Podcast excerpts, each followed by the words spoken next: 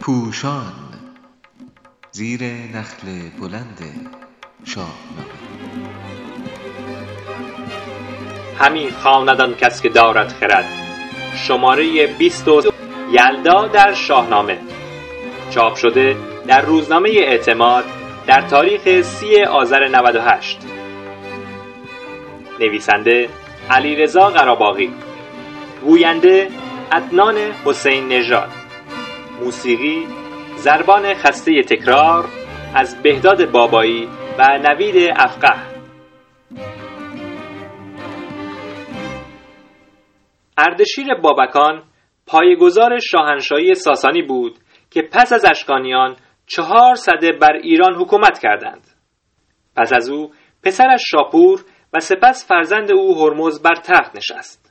هرمز اول یا آنچنان که در شاهنامه نامیده می شود اورمزد شاپور پادشاهی دادگر و همچون پدر پایبند به تسامح بود تا جایی که در زمان او نیز مزداپرستان مسیحیان یهودیان و بوداییان در کنار هم زندگی می کردند و هم مانی و هم موبدان زرتشتی می توانستند اندیشه های خود را آزادانه و به گستردگی در میان مردم تبلیغ کنند. ولی دوران حکومت او یک سال بیشتر به درازا نکشید و در هنگام مرگ سفارش هایی به برادر بزرگتر و جانشین خود بهرام می کند که فردوسی بزرگ آنها را به شکلی بسیار دلنشین و آموزنده در شاهنامه آورده است. گرچه در شاهنامه بهرام نه برادر هرمز بلکه پسر او به شمار آمده است. در پایان این نامه خردمند توس می نویسد شب اورمزد آمد و ماه دی. ز گفتن بیاسای و بردار می.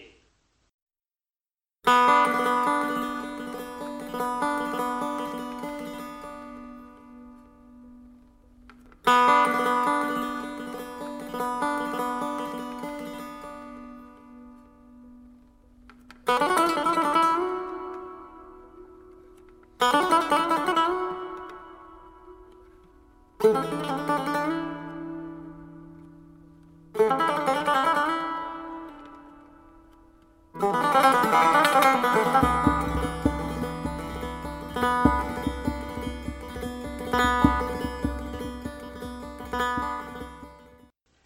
این ایهام زیبا شب اورمزد هم به معنای پایان زندگی هرمز است و هم نخستین روز ماه را میرساند. زیرا می‌دانیم که ایرانیان سی نام برای هر یک از روزهای ماه داشتند و روز نخست هر یک از دوازده ماه را به نام آفریننده جهان هرمز یا اورمزد مینامیدند. برای نمونه هرمز فوردین همان نخستین روز سال است. پس شب اورمزد در ماه دی اشاره به شب یلدا یا شب چله است. البته در این برداشت باید شب اورمزد را به معنای شبی بگیریم که فردایش اورمزد خواهد بود. همچنان که منظور از شب جمعه شبی است که فردایش آدینه خواهد بود. دقت و ظرافت فردوسی آنچنان بالاست که به خواننده گوشزد می کند. آنچه جشن گرفته می شود درازترین شب سال نیست بلکه فرارسیدن خورشید روز پس از آن است و شب اورمزد یعنی پیروزی نور بر تارکی است که شاد باش دارد و پس از شب یلدا هر روز چیرگی بیشتر مییابد و بسات شب را کوتاهتر می کند.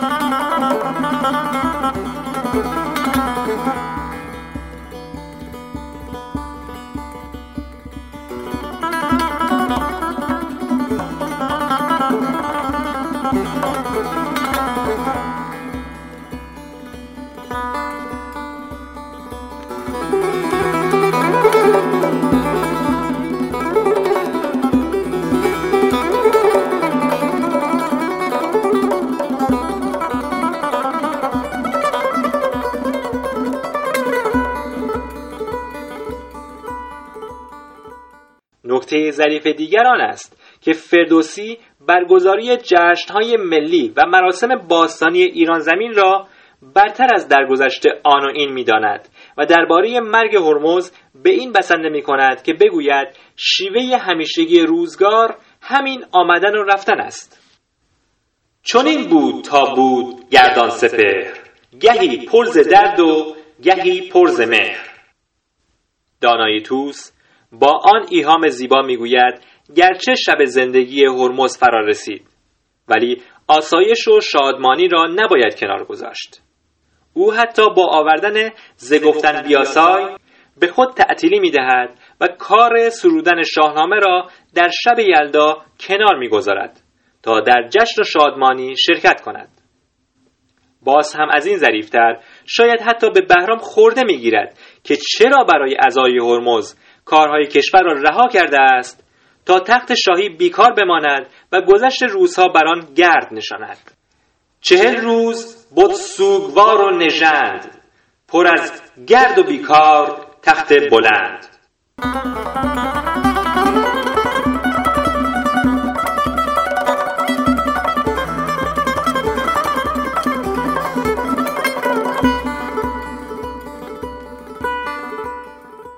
نکته دیگر آن است که فردوسی خردمند در شاهنامه گاه شمار یزگردی را پایه گفتن روزها قرار نداده است و از گاه شمار اعتدالی بهره برده است در زمان ساسانیان رسم بر این بود که آغاز به تخت نشستن هر شاه را سال نخست به شمار می آوردند.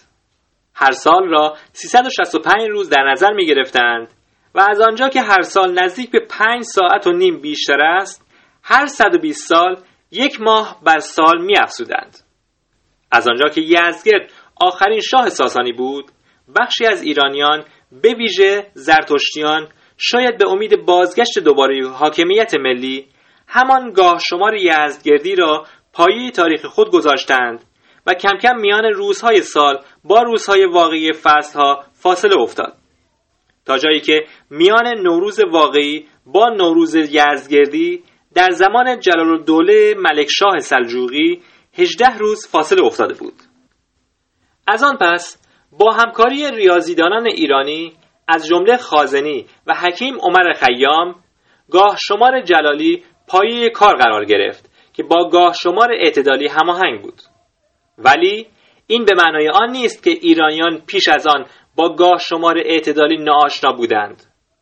در بندهش می‌خوانیم هنگامی که خورشید از نخستین خورده بره فراز رفت روز و شب برابر بودند که هنگام بهار است.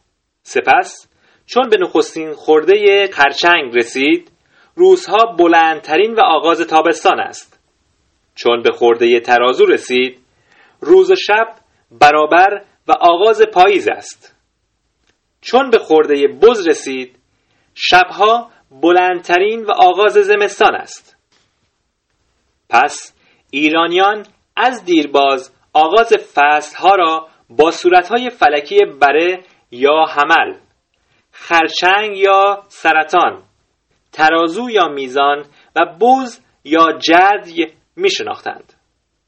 فردوسی نیز زمانی که از شب اورمزد دی سخن می‌گوید درست به شب یلدا اشاره دارد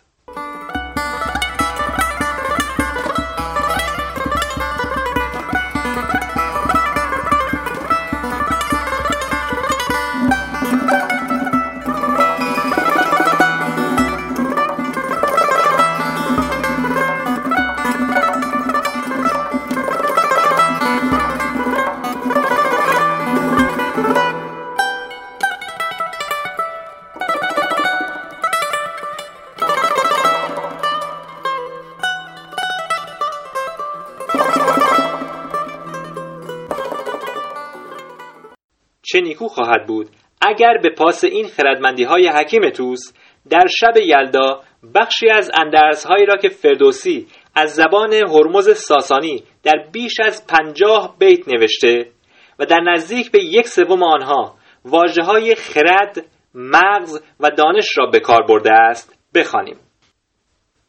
چو روز تو آید جهاندار باش. خردمند باش و بیازار باش.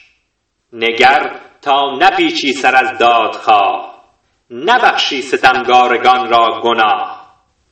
دل زیر دستان شکار تو باد خداوند پیروز یار تو باد. سخنچین و بی دانش و چارگر نباید که یابند پیشت گذر. همه بردباری کن و راستی جدا کن ز دل کژی و کاستی. سپهبد کجا گشت پیمان شکن بخندد بر او نامدار انجمن. خرد گیر کآرایش جان توست. نگهدار گفتار و پیمان توست. هر آن کس که با آب دریا نبرد بجوید نباشد خردمند مرد. گرت رای با آزمایش بود همه روزت اندر فزایش بود.